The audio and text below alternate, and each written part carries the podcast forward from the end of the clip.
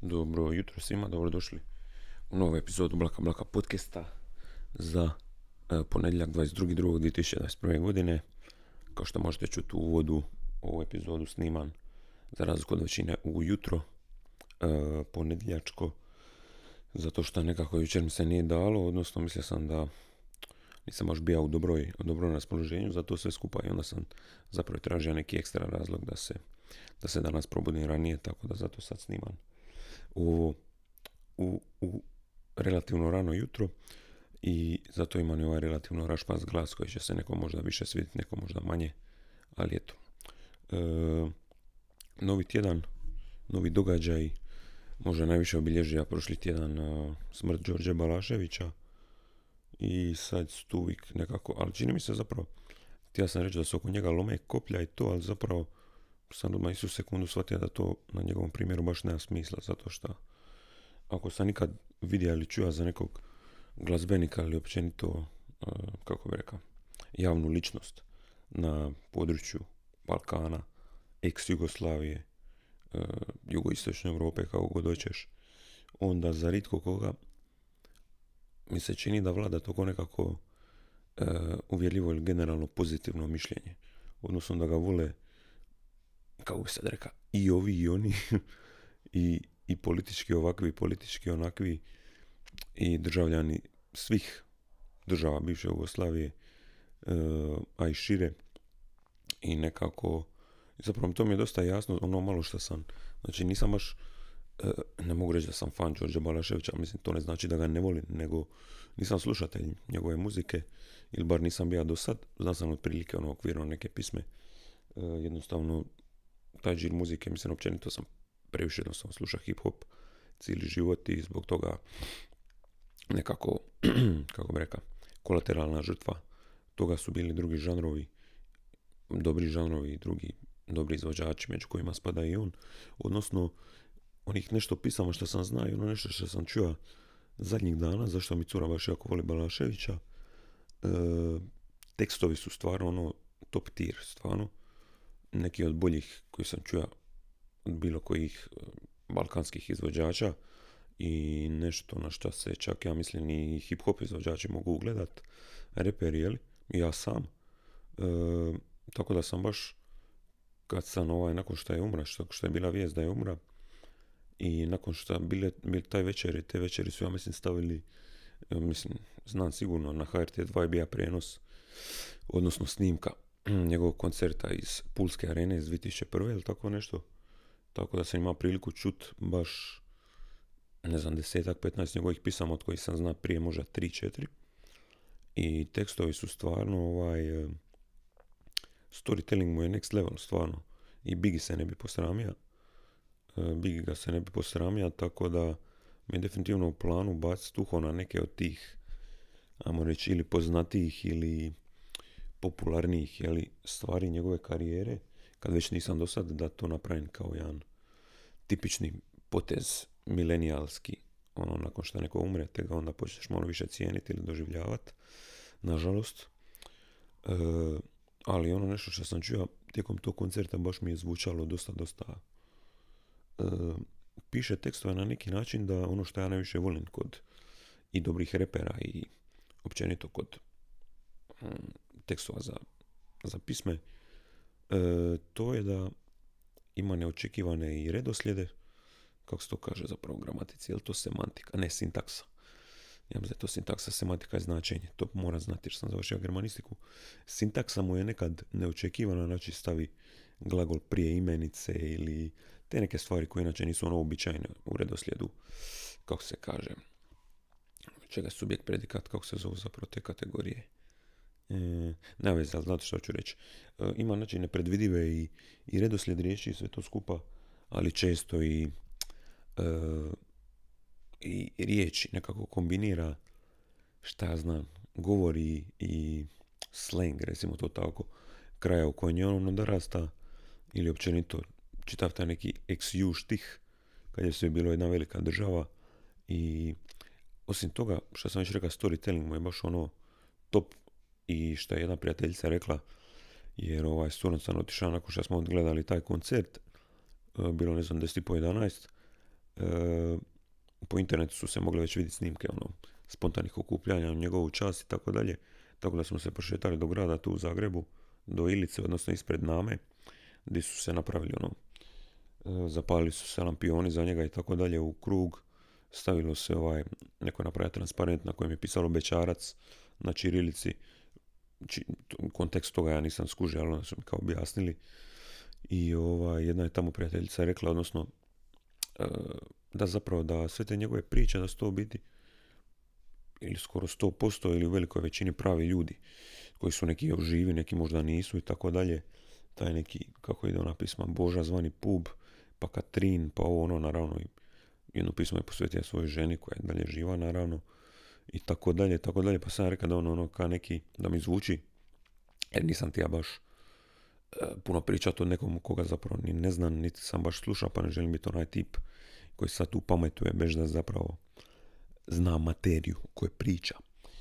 Pa sad nekada mi zvuči kada je neki novosadski smoje, tako nekako, jer e, i smoje u svojim pričama, odnosno, kako bi rekao, to mislim pripovjetkama, knjigama općenito, koristio ja mislim, ili ono promijenija ime ili prezime, ali koristio vjerojatno dosta, dosta inspiracije pravih ljudi koje upozna ili koje poznava iz Varoša, Splitskog i tako dalje. Tako da mi to isto jedan, jedan ovaj e, detalj koji me onako Balaševića čini dosta interesantnim, odnosno unikatnim i, i originalnim. I na tom koncertu, isto što sam promatrao kao je ga neko ko se nada da će u životu još imati pokoji koncert, ta komunikacija s publikom, ta nakon pisme ili nakon dva seta od dvi, tri, četiri pisme, ta komunikacija, znači ta ono malo, malo bi se šalija pa malo bi da kroz neku pričicu uvod u iduću pismu pa nekako priča kako je kao ambasador dobre volje upozna Kofi Anana i ne znam, banalna priča kao išao u New York ili di već u zgradu UN-a i kad je priča s Kofijem, Kofi Ananom nije rekao šta znam excuse me Mr. Anan, nego excuse me Kofi i onda su ovi to shvatili, ili bar tako ispriča priču, svaki put su ga shvatili tako kao da želi naručiti još jednu kavu, tako da ih je dobio ono desetak, petnaest, dok više nije moga. I tako dalje, te neke priče, onda iz toga, iz te anegdote dođe do, ne znam, odabere jednu rič ili rečenicu s kojoj najavi sljedeću pismo koja se zove, ne znam, kako god, ali ima veze s proteklom pričom. Mislim, nešto slično sam ja tu i tamo manje ili više uspješno uspjevao nekim svojim nastupima, tako da mi to isto bilo zanimljivo promatrati, jako je, mislim, jako opušten na pozornici samom stoji u pravilu ovaj mikrofon na stalku, e, ruka u džepu, jako jednostavno obučen, odnosno odjeven i ono, piva samo i to je to. I baš se vidi nekako, to sam baš isto rekao, kad sam gledao taj koncert, ili stvarno jako, jako dobro glumi da je opušten i da je, da cijelu tu situaciju da on sad neka zvijezda svača jako, jako opušteno, kao ono, džabava novci i taj džir on je tu samo došao malo pivat, voli putovati, tako dalje. Što je govorio ono najveći, ima jedan odličan citat ka nešto valja vezi tih ambasadora dobre volje kao da nije putovao po svijetu nego da je on a u stilu da je bio svoju dicu, u svojoj obitelj, da je to najvažnije, ali tako nešto. Um, čekaj, samo malo. Restart required, samo malo. Ček, ček. Da mi se ne bi sa komp restarta random. Iz čista mira, valjda neće ali ako će nastavit ću podcast onda nakon pauze, evo skoro 10 minuta. Ali uglavnom što sam htio reći, ili jako, jako dobro glumi cijeli taj, cijelu tu opuštenu, opuštenu spiku, šprehu i tako dalje. E, mislim, očito, vjerujem da ne glumi, tako da jako, jako nekako opušten i, i pozitivan i šta, šta dosta ljudi iz Hrvatske, očito po onom što sam čita i pogleda zadnjih dana, što mu je jako, e, koje suprotnost zamjeriti biti zahvalan, valjda, šta znam. Dosta ljudi je bilo zahvalno i za tu neku ulogu mirotvorca u domovinskom ratu i tako dalje, kad vjerojatno nijednom e, ha srpskom, ni hrvatskom glazbeniku nije baš bilo svejedno. Jer događalo se svašta i ono, aj ti sad, aj ti sad budi pametan, šta ćeš reći, di ćeš pivat, šta ćeš pričat, pričat svojim pismama i tako dalje, ali on je to nekako podnijel na najbolji mogući način, kako mi se činilo, dosta onako diplomatski, muzički diplomatski, šta god to bilo.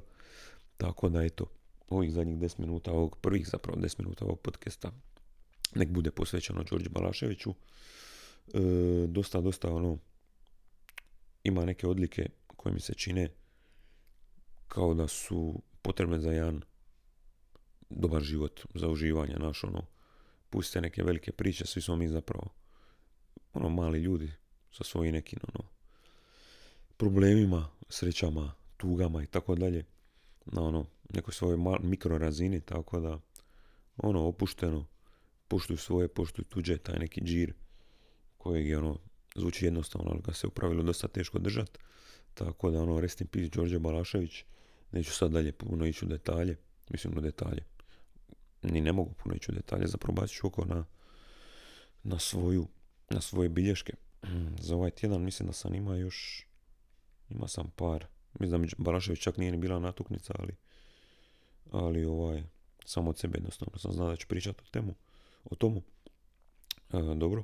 A i sinoć je bilo, mislim, nažalost, još jedna smrt. E, Zlatko Saračević, onaj bivši rukometaš, rukometni izbornik i trener, mislim, aktualni, nažalost, sad bivši trener, sinoć on vodi e, žensku rukometnu ekipu Podravke, kog sam shvatio, dobili su lokomotivu kao u najvećem derbiju.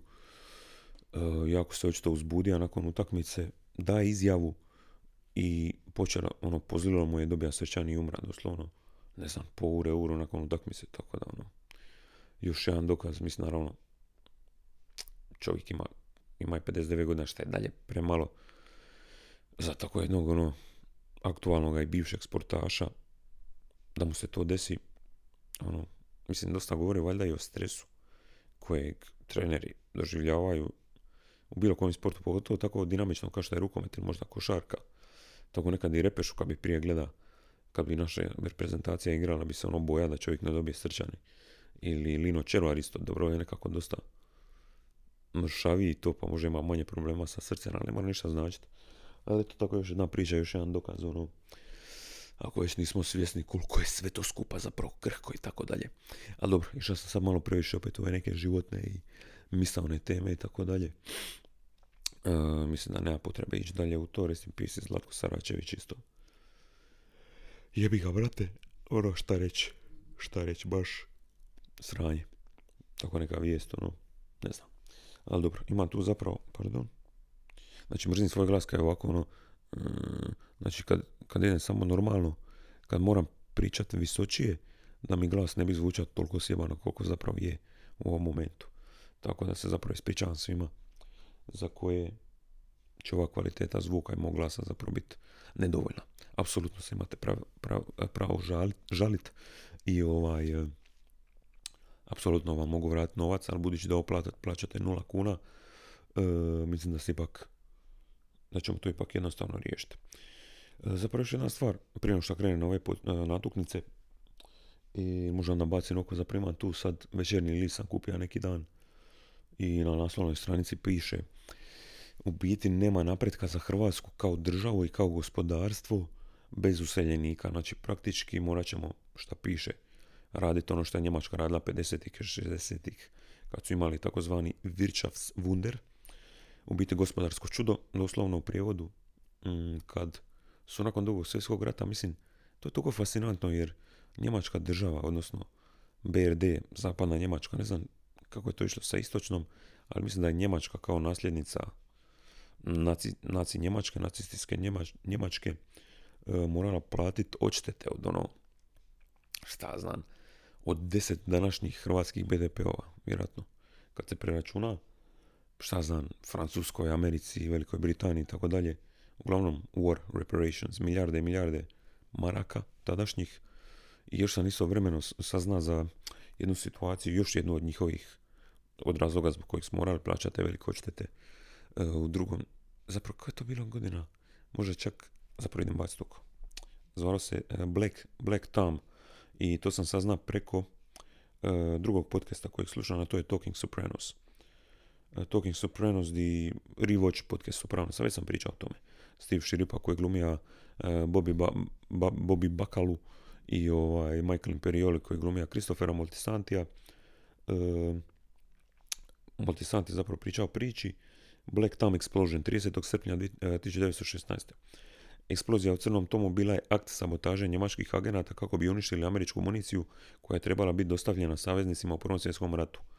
I u eksplozijama do kojih je došlo poginula su četiri ljudi i uništili oko 20 e, milijuna dolara američkih dolara vojne robe. Znači Njemci su već tada imali špijune, ali tad je Njemačka još praktički bila carstvo, ako se ne varam. Do 1918. kad je ona bila Weimarska, mislim, republika tipa do 933. ili tako nešto i onda je postala, došla treći rajh. U biti to carstvo do prvog svjetskog rata je bio drugi rajh, a prvi rajh je bio, ja mislim, Bismarck i tako to. Kad se Njemačka tek prvi put pravo ujedinila, jer Njemačka, kao što smo učili na mom faksu na germanistici, do dobrog dijela 19. stoljeća i druge polovice 19. stoljeća ili do 1848. Ne, onda su bile one velike revolucije. Recimo do kraja 1800, 1800-ih bila u biti, kako bi rekao, raspršena gore od eh, ono afričkih plemena, ne znam. Bili su razna vojvodska, kneževine, veće i manje kraljevine, kao što su Bavarska i tako dalje, i sve to bilo dosta samostalno do, do Bizbarka, negdje do tog nekakvog prvog velikog njemačkog ujedinjenja, kojeg ja mislim, do kojeg ja mislim došlo 1871. Idem zapravo ubaciti toko.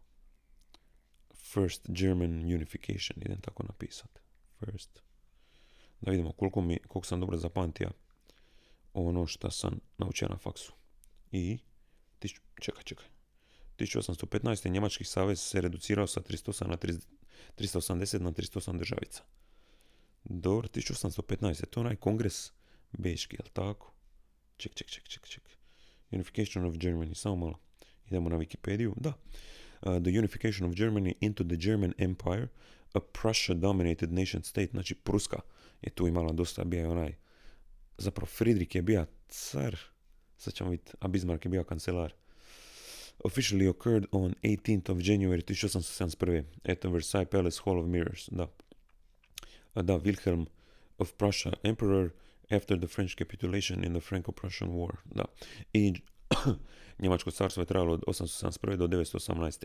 I špijuni tog uh, njemačkog carstva su sabotirali Ameriku na način da su uh, van New Yorka, odnosno između New Yorka i Jersey Citya, tamo u tom kanalu, odnosno šta je to, Hudson, nekako, južni dio Hudson rijeke, koja se, njeno ušće u, je to ušće u Atlantski ocean, tako negdje, tu su imali taj veliki nekakav, ne znam, halu, lager, skladište, municije i SAD se priprema ući u prvi svjetski rat da pomogne saveznicima. To su bili, kog se sjećam, Britanija, Francuska i još neko, valjda, ne znam.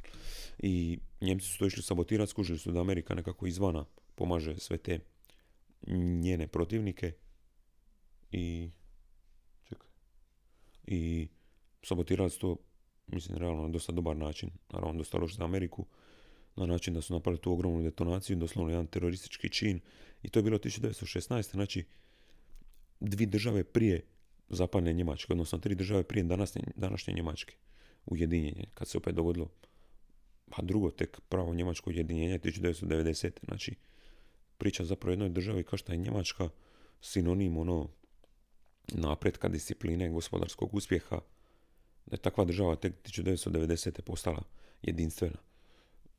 S čim se zapravo dosta ljudi tada nije se slagalo ovih istočnih Njemaca i tako dalje. To mi je dosta samo da mi se to ne ugasi. To mi, to mi je dosta fascinantno. Ali uglavnom kako sam došao do svega, znači ta cijela priča iz 1916. taj Black Tom Explosion za koji su bili krivi odnosno vlade, odnosno car je više, manje više bio taj car ili kancelar 1916. je bio taj koji je zaslužan da su oni to napravili i Njemačka, mislim, plaćala, to sam googlao odmah nakon toga, plaćala je odštetu za to do 70. godina, tako nekako.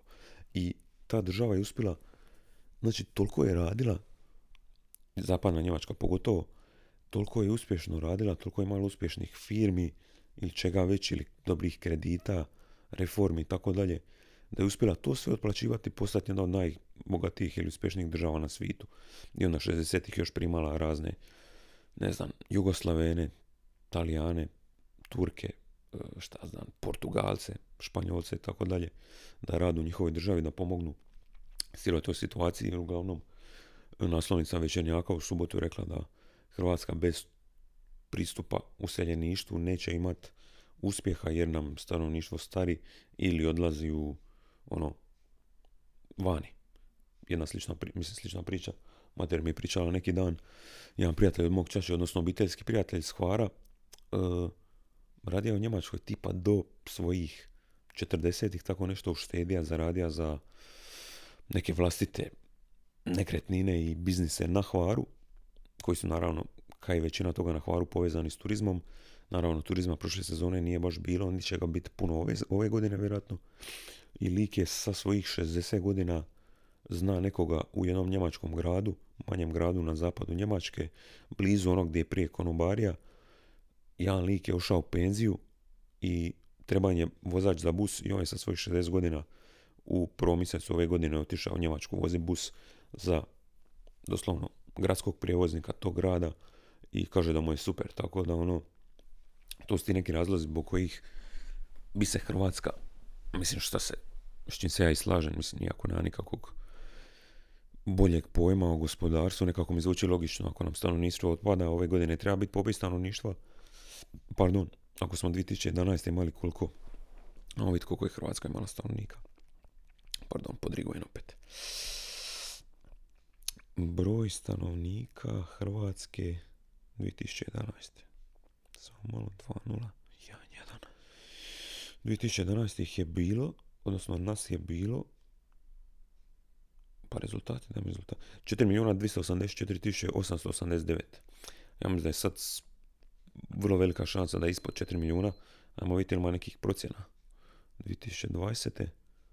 4058, znači da smo izgubili već oko 2 milijuna, a do 2021. vjerojatno ih tih još 50 tisuća, tako da smo vjerojatno oko 4 ili ispod 4 milijuna i ono, ako ne budu dolazili razni, mislim, pitanje je iz kojih država ljudi žele dolaziti kod nas, na način da popune one gospodarske sektore koji su nama bitni, pa to je dobro pitanje. Koja država je toliko, ajmo reći, u kojoj se lošije živi od nas, da su ljudi spremni doći kod nas? Šta znam? Mislim, ljudi pričaju o Ukrajincima zadnje vrijeme nešto jer je tamo onaj građanski rat praktički dalje zbog cijelog sranja s Rusijom i ono Donbass regija i tako dalje i Šaktar ne igra na svom stadionu godinama u Donjecku i tako dalje. Tako ono, to, to je zanimljiva priča, ali to je samo jedna naslovica koju sam vidio u novinama, tako da neću sad dalje ići u dubine što se toga tiče. Tu sam ima sad prvu bilježnicu, bilježnicu, bilješku u svojoj ovaj, svojim bilješkama, a to je HNK Šibenik općenito. Nogometni klub, ne kazalište. Samo da pohvalim ono što vidim na društvenim mrežama, općenito njihova, kako bi rekao, prezentnost na društvenim mrežama naglo je skočila negdje prošlo lito kad je neki novi lik, ja mislim, preuzeo cijeli ono social media, content i marketing za klub.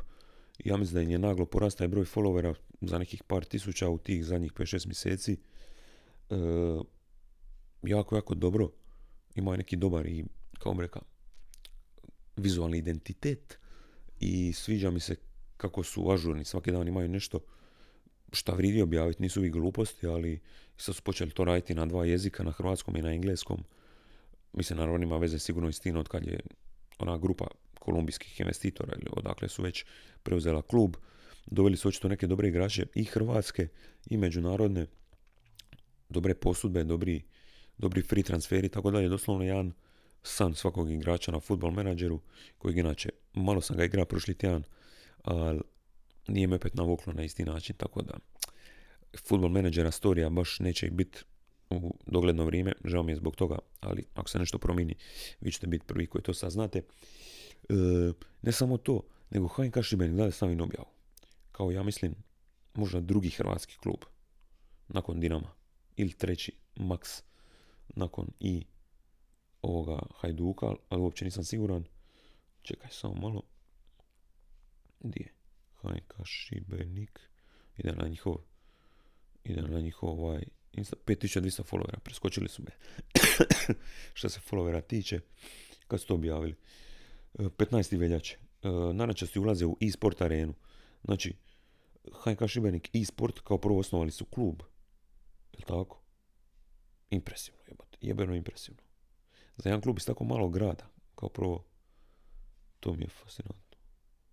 Čekaj. HNK Šibenik ulazi u e-sport arenu. E, potpisom suradnje sve momčadi za e-football PES, za PES, jeli, Football Icons e-sports team, HNK Šibenik prvi put će zakoračiti u gaming svijet. Znači, toliko su, mislim, e-sport je već bitna stvar godinama, ali za Hrvatsku je to i dalje relativno nepoznanica. Da jedan ovako mali klub iz ovako malog grada ulazi na tu, kako je rekao, u tu sferu mi je jako, jako ono svaka, svaka čast, doslovno. Šibenikova e-sport momčad natjecat će se u HFP Legendary League, prvom profesionalnom natjecanju 11 vs 11 u organizaciji HFP PES Greece. Znači nekako su se dogovorili sa grčkom organizacijom za PES koji započinje 22. veljače 2021. Sad ne znam, su oni našli već 12 ljudi koji iz Šibenika koji igraju PES, koji će predstavljati ovaj klub na ovaj način. To mi je isto bomba sve skupa. Tako da ono, svaka čast, svaka čast na tome. To sam nekako pročitao zadnjih dana i i, i, i čak ko je ovo? Neko je komentira. Ne znam. I ovaj, ne znam točno kako to još izgleda. Helenik Pes. Zapravo mogao je baciti toko na to. Evo tu je Dinamo. Čekaj. GNK Dinamo Zagreb, GNK je isto dio te Helenik lige. I šta znam, evo, Panathinaikos, e, ne prepoznajem baš tu puno klubova, ali evo Hajduk. Aha, Hajduk je bija. Evo Hajduk je očito isto dio toga već bija. I bili su prvaci. Dobili su Partizan. I neki Čaleta je bija igra za njih. Na pojma. Uglavnom, ko je ovo još? Ne znam, to mi sve skupa ono nepoznanica. Ali ovaj, bazam je tako nešto postoji da je Šibenik, na primjer, postao dio toga. Dobro, dosta o tome malo sam se isto izgubio na poputa.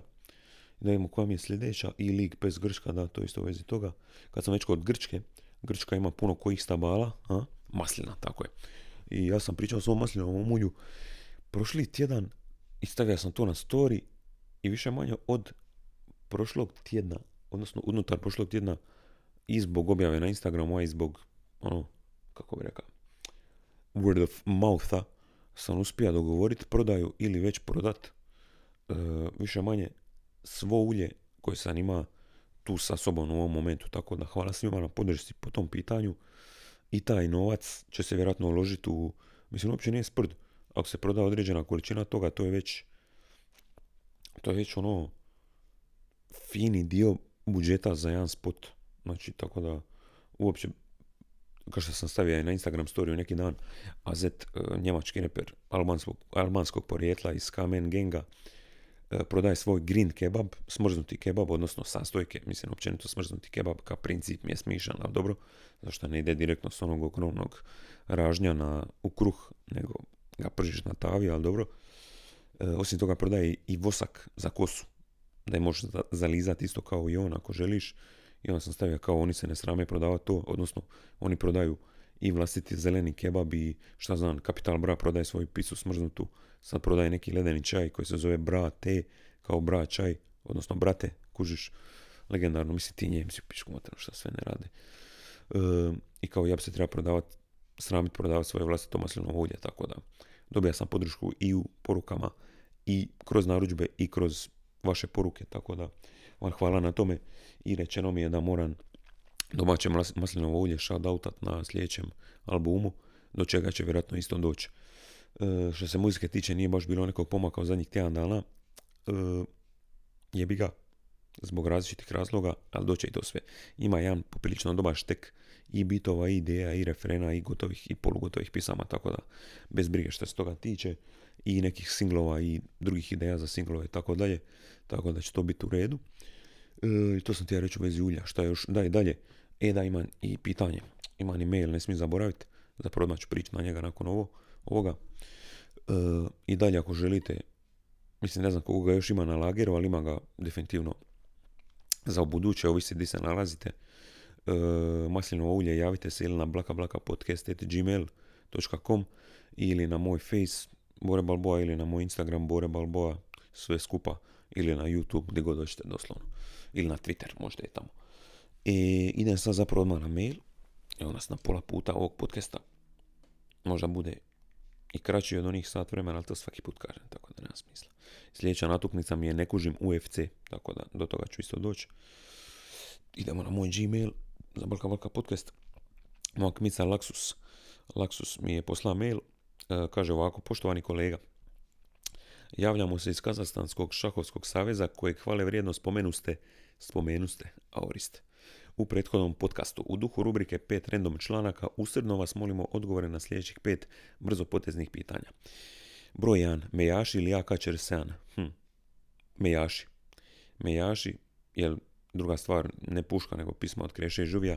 Mejaši čisto zbog kulturne važnosti i za hip-hop i za hrvatsku muziku općenito i za cijeli trend koji su pokrenuli i zato što ima ni e, osobne lijepe uspomene uz vrijeme kad je ta pisma izašla i kad se puštala u klubu, klub zagrebačkom, gdje su mnogi, gdje su mnoge jetre bile osokoljene i ovaj, nekad se sa sjetom sjetim na te dane, tako da me jaši. Dobro pitanje. Broj 2, am upset ili non stop, dvije Drakeove pisme. Pa, automatski mi je reakcija nekako am upset, zato što ima taj vrlo, vrlo jednostavan, ali brutalan bit sa jednim lupom koji je dovoljno dobar da ga možeš slušati satima. Jedan tip bita, ako ste beatmakeri koji mi možete slat, upišite Drake I'm Upset, poslušajte taj bit, to, to je više manje ono što želim. Doslovno cijeli bit je jedan loop, gdje neke velike razlike u strukturi bita kad je vrijeme za refren i kad je vrijeme za vers. I to mi je fascinantno isto kako je Drake to vrhunski iskoristi, ali općenito i ti beatmakeri koji znaju napraviti dobar jednostavan bit. Broj 3, Louis C.K. ili George Carlin. Uf. Pa budući da sam ga više sluša i pratija, pogotovo kroz svoje neke formativne godine, tineđerske, George Carlin ipak. Mislim da je ovo veća legenda. Dobro, umra je, mrtav je, tako da je to isto onda druga priča. Kruške i jabuke na neki način. Louis C.K. mi je malo nekad pre, pre, pre, previše priča, šta znam, ono, silova, silovanju nečije matere ili šta znam. Tako neke malo polubizarne, polumorbidne stvari, dok mi George Carlin to, bar ono što sam gledao, nije imao. On mi je više ono kvalitetno sra po čovječanstvu, po stvarima o kojima se brinemo, koji su zapravo ono nebitne jer smo mali, mala mrvica, ili kako se kaže, mrlja u galaksiji i svačamo se preozbiljno, tako da George Carlin, George Carlin ipak. Evo, javili su mi se iz DPD-a za slanje maslinovog ulja, zašto sam me zanima kako to mogu slat, to ću kasnije pročitat, ne, ne, ne uživo, naravno. tako da George Carlin. Broj četiri. Čevapi u kajmaku i somunu ili paški sir i drniški pršut uz čašu malog plavca. Uf. Mislim da i vi koji ovo slušate, vjerojatno se u momentu isto jako jako dvojite što odgovoriti na ovo. Čevapi u kajmaku i ili paški sir i drniški pršut uz čašu malog plavca. Pa s obzirom da sam čovjek koji uvijek preferira kuhano i pečeno u odnosu na sirovo, na suho mesnato, mislim da bi mogao izdat, dobro nije to moj kraj, nemam baš nikog iz te drniške, zagorske krajine, da, ipak će kajmak u somonu. Je, pogotovo ako je kajmak u pitanju, ako je sve skupa još sočnije sve i ukusnije i tečnije. Paški sir i drniški pršut, mislim, mali plavac ne paše uz ćevape, tako da ne mogu ni njega ubaciti u tu kombinaciju, ali da, ako moram birat, mora da sam ipak više Turčin nego Dalmatinac, ali biram ćevape u kajmaku i somunu umjesto paškog sira i drniškog pršuta u šašu malog. Žao mi je, žao mi je. Ima, čekaj, broj 5. Šta je bolje rentat? 40 kvadrata apartmana u Vodicama samo od prvi šestog do prvi devetog ili 40 kvadrata podstanarima, aha, podstanarima u Zagrebu cijelu godinu. Pa ajmo izračunat cijelu godinu, ovisi jel to što iznajmljuješ nekom podstanarima u Zagrebu cijelu godinu uh, ovisi jel to neki ugovori na, odnosno neki dogovor na više godina ili samo na tu jednu, ali moramo reći da je samo tu jednu, for the sake of argument. 40 kvadrata apartmana u Vodicama, od 1.6. do 1.9. Pa kao prvo ako rentaš toliko dugo, tri mjeseca, a sad opet pitanje je rentaš samo jednim, jednom paru, jednoj obitelji, ili se minjaju svakih dva tjedna novi ljudi, pa onda moraš posebno i čistiti, ali možeš dati veću cijenu zato što ne, moš, ne moraš im dati onaj popust na mjesec, dva ili tri, kužiš, jer ako ti stoji tri mjeseca, ti si više manje osiguran sve to vrijeme i znaš da ne moraš tražiti druge, druge gosti jer si miran. Tako da, ajmo reći, 40 kvadrata apartmana u Vodicama u sezoni. 40 kvadrata, ajmo reći da možeš dobiti minimalno 60, minimalno 50, ali moga, moga bi dobiti 60 eura. Ako si baš bahat, možeš i 70. Ajmo reći 60 eura po danu. 60 puta 30.800 puta 3, 5.400 eura za taj apartman. Znači, reći, ajmo reći 5.400, dobro, ne moram ni preračunavati u kune, 5.400 za 3 mjeseca. E sad, po stanarima u Zagrebu, mjesečno, ajmo reći da bi mogao dobiti za 40 kvadrata, 40 kvadrata mogam dobiti bar 300 eura minimum, ja mislim, u Zagrebu bez režija. Režije ne računaš jer to je nakon da plati podstanar, ti imaš taj trošak na svoje ime, ali ti on to podmiri, podmiri ajmo reći 300 eura puta 12, 3, 600. Znači dobiješ već manje za Zagreb za godinu dana 1800 eura manje nego 3 mjeseca u Vodicama. I sad nakon tih 3 mjeseca u Vodicama svejedno možeš naći ostalih 9 mjeseci još neke ljude, neke radnike možda u Vodicama ili u Šibeniku kojima treba stan. Tako da se financijski čini se jako, jako isplaćuje to u Vodicama.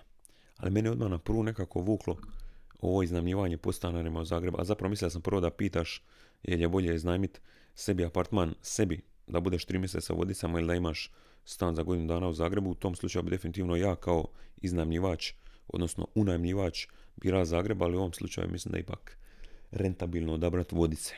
Kad staviš ovako na papir, odnosno u, u zrak, koliko zapravo više možeš zaraditi. Ali to isto sad sve ovisi. Ako ti neko stoji jedan par, tri mjeseca u vodicama, ne možeš im baš tražiti 60, možeš tražiti 40 možda eura.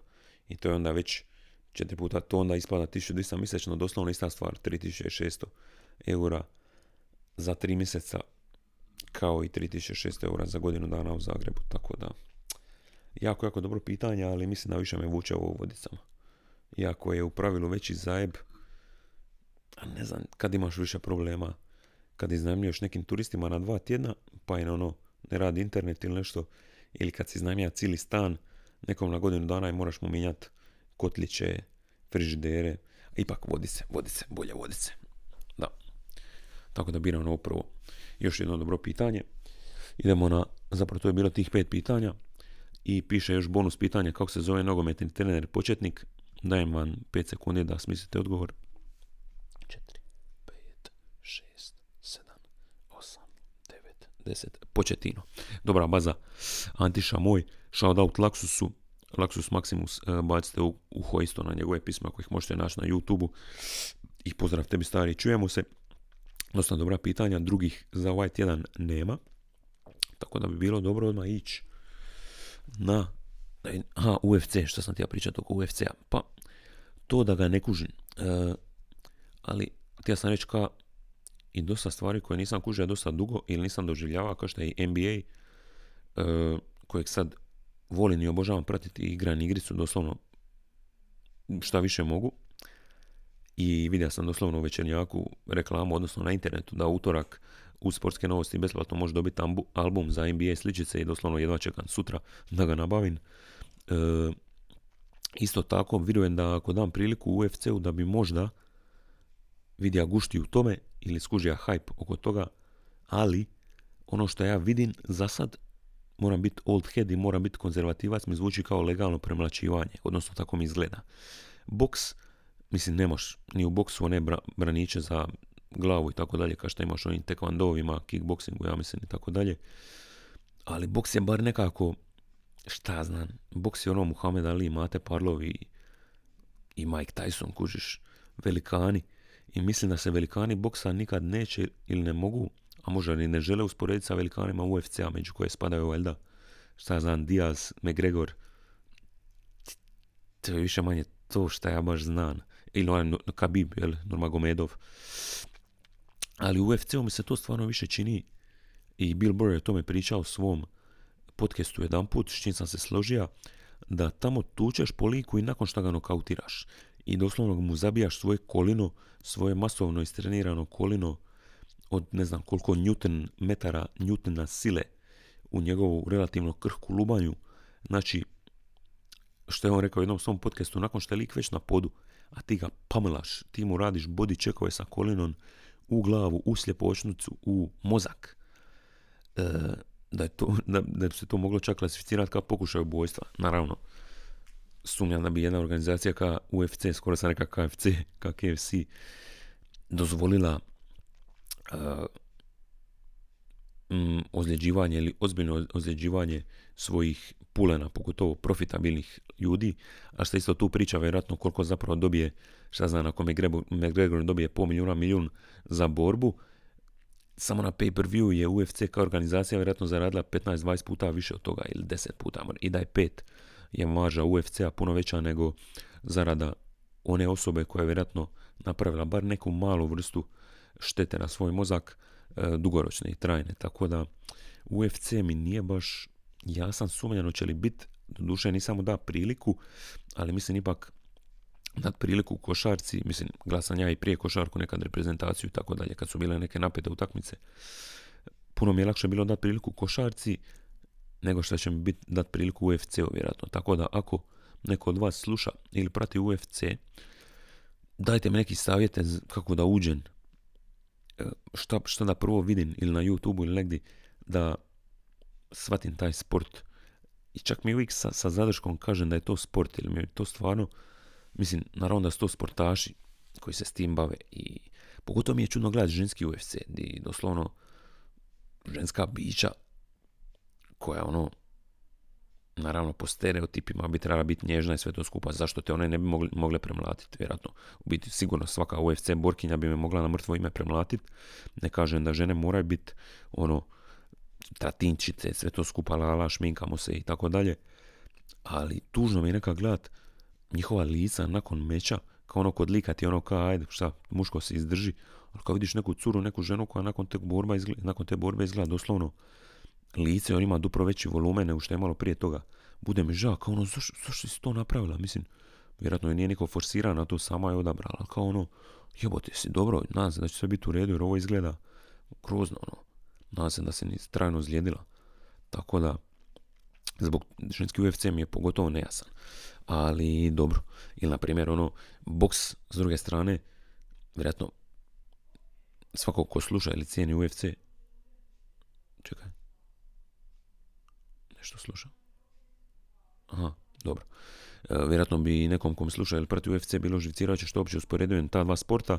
Jer, na primjer, ja sam reći, boks ka sport ima filmove, ima Rokija, ima šta znam, Raging Bull i tako dalje, dok UFC, bar za sad, to nema ili teško da će imat. Tako mi se to čini. Tako da eto, ako neko od vas prati ili voli UFC, nek mi da neke savjete kako da, kako da smanjim stereotipe ili predrasude koje imam prema tom sportu. I ovaj, pošaljite to slobodno na blakablakapodcast.gmail.com i ja ću sad ići na Days of the Year za 22.2.2021. godine.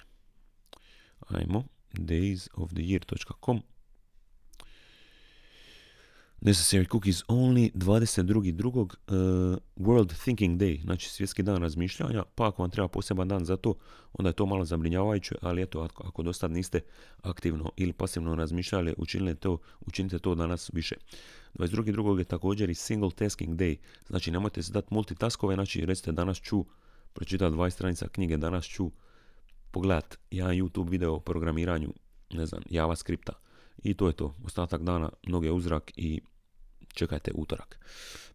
22.2. je također Cook a Sweet Potato Day. Znači ako volite batat, slatki krumpir, napravite danas jedan pire od njega ili pomfri ili šta god. 22.2. je također Play More Cards Day. Što sam neki dan razmišljao, baš koliko malo igram karte, bilo to Uno, Briškuta, Briškuta ili Trešela, Briškola, Trešeta, Trešetu koji koju ne znam igrat kao dalmatinac, vjerojatno jedan dio mene sad upravo umra kad sam ovo javno prizna, ali eto da, trebalo bi igrat više karata. Kažu da je to dosta dobro, ono, podsvjesno za kognitivne sposobnosti, tako da i pogotovo ja mislim za ljude u starije, starijoj dobi. I svjetski dan joge 22.2.2021. također, tako da ako niste do sad bacili jogu, e, radili jogu ili bacili uho ili oko na taj tu aktivnost, evo dajte možda priliku. To je sve što se danas tiče i već je čez 5 minuta, mislim da ću već ići na rednom članke za ovaj tjedan mislim da je ovo je prva prilika da stvarno ovaj podcast traje malo, malo kraće. Ali mislim da je dobro komprimiran, tako da ajde. Ajmo na hrvatske redom članke. E, slučajna stranica broj 1. Hinasuri. Hinasuri je izumrli prapovijesni rod ptica neletačica iz porodice Nandua, reda Noevki. Rod je bio monotipičan, imao je samo vrstu Hinasuri nehuensis koja je živjela u Pliocenu, a njezini fosili nađeni su u Argentini. O ovom rodu ne zna se baš mnogo podataka, mogu se doznati samo na temelju tih fosilnih ostataka. Super. Druga stranica, darivanje organa, znak altruizma i plemenitosti kojom jedna osoba iskazuje svoju želju i namjeru da nakon smrti daruje bilo koji dio tijela radi presađivanja kako bi se pomoglo teškim bolesnicima. Hrvatska je danas prema broju darivatelja i transplantacija organa vodeća zemlja u svijetu s najkraćim čekanjem na presađivanje organa. Svaka nam čast. Broj 3. Marcelo e, Mastrojani. Marcello ili Marcelo Mastrojani, talijanski kazališni i filmski glumac, umro 96. godine. Četvrta random stranica. Ius civile. Ius civile je, ili jus je e, naziv za staro civilno pravo koje se primjenjivalo u starom Rimu od njegova snutka 754. prije Krista, točnije u takozvano doba kraljevstva i prva dva stoljeća republike, sve do 264. godine prije Krista kada biva zamijenjeno novim elastičnim jus honorarium koje je bolje odgovaralo razvijenim gospodarskim prilikama. E, Ga je u svojim institucijama zapisao da jus civile čine one norme koje je pojedini narod samo za sebe stvorio. Eto, svi sa prava i rims, ne znam ovo baš rimsko pravo ono na čemu padne 30% e, brucoša prava na svakom faksu, vjerojatno na svijetu. Ne znam to, to ako je, pozdrav svima koji su to završili. I mislim da ovo je četvrti redom članak, peti, ne, četvrti, džebeđija. U Osmanskom carstvu vojnički red za čuvanje i prijevoz oružja i streljiva. Red je osnovan za vrijeme sultana Mehmeda II. imao je 700 ljudi. Dobro. Čekaj, nedavne kartice. Zašto mi se ne pokazuje? Znači, džebeđija, Jus Civile, Marcelo Mastrojani, darivanje organa i Hinasuri. Znači dva, tri, četiri. I to je već bija peti, ja mislim. Je tako? Dobro. Idemo sad na bosansku Wikipediju. bs.wikipedia.org BS Wikipedia. Idemo na prvu nasumičnu. Pavićina Kula je naseljeno mjesto u općini Rogatica, Bosna i Hercegovina, broj stanovnika 2013. 79. Drugi članak. Spisak naseljenih mjesta u općini Čelinac prazno, žao mi je. Treći članak. Ili neka ovo bude drugi sad. Mount Erebus. Na Antarktiku najduž, najjužniji je aktivni vulkan na zemlji. Visok je 3794 metra i nalazi se na Rosovom ostrvu, na kojem se nalaze i tri neaktivna vulkana, prije svih Mount Terror. Terror. Treći članak. NGC 579 je spiralna galaksija koja je udaljena oko 222 229 milijuna svjetlosnih godina od Zemlje i nalazi se u sazvježđu Trokut. Najveći prečnik je 1,50, a najmanji 1,3 uglovnih minuta. Prvo otkriće je napravio John Frederick William Herschel 22. novembra 1827. E, četvrti članak, ja mislim, da. Fascinantno koliko teško mogu ovo zapamtiti. IC4938 je prečkasta spiralna galaksija koja je udaljena oko 172 milijuna SG od Zemlje i nalazi se u sazvježđu Paun. Pardon, Najveći prečnik je 1,30, a najmanji 1,1 uglovnih minuta. Prvo otkriće je napravio Delisle Stewart 15. augusta 1901. Amo vidjeti što su uglovne minute, jer to svaki put piše, a ne znam šta je.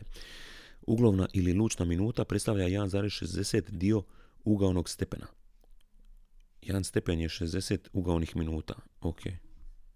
Ok. Idemo sad na peti članak. I C188 je zvijezda i nalazi se u sazvježđu Trokut. Prvo otkriće napravio Edward Swift 18. januara 1890. Idemo na srpsko-hrvatsku Wikipediju.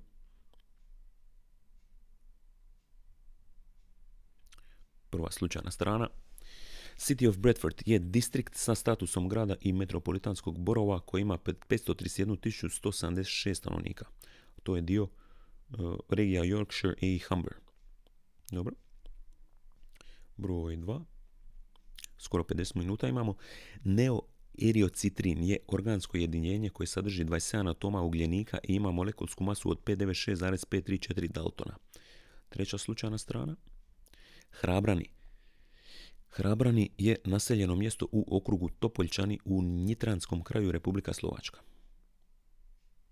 Treća, ja mislim, rednom strana. Tremonti L'Aquila.